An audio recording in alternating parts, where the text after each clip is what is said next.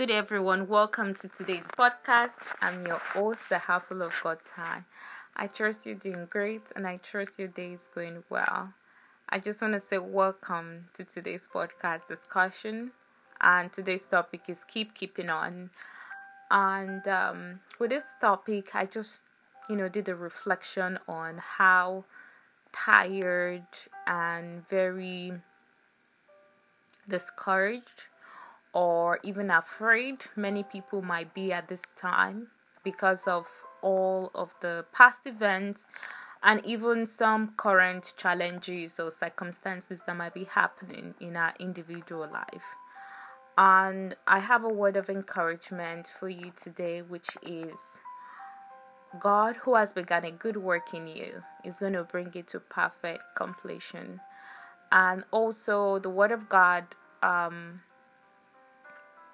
has promised you and I that God's plan and thoughts towards you are good, not of evil, to give you a hope, to give you peace, to give you a great future, an expected end. And what does that mean? That means that even when life event comes at you in full force, when life event comes to shake your balance off the ground, which are very unpredictable and also unexpected.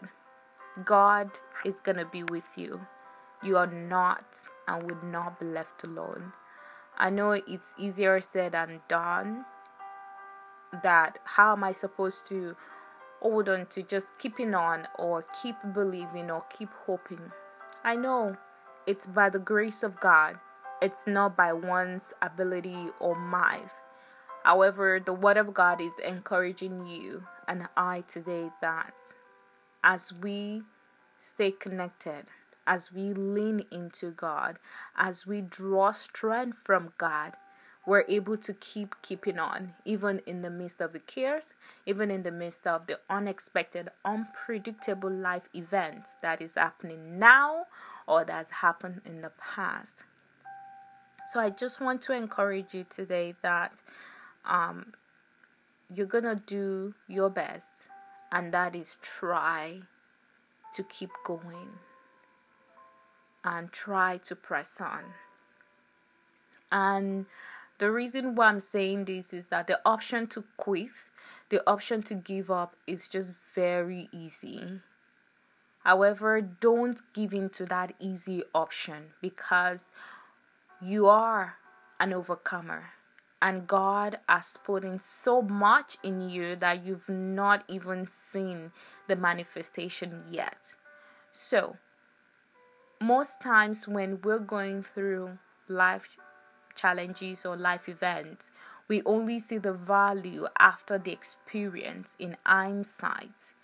And, you know, for me personally, I've been taking time to reflect, especially on you know things that God has brought me through and I really thank God because it's grown me in different areas of my life and also it's helped me to just have a higher place for who God is in my life over every circumstances.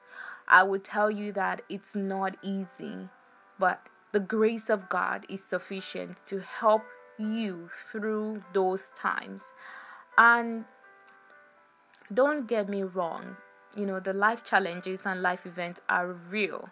You know, sometimes it comes out at you and it's like you don't even know which direction to face. But the Word of God is coming to you today as I'm encouraging you as well that keep keeping on and press on and press through.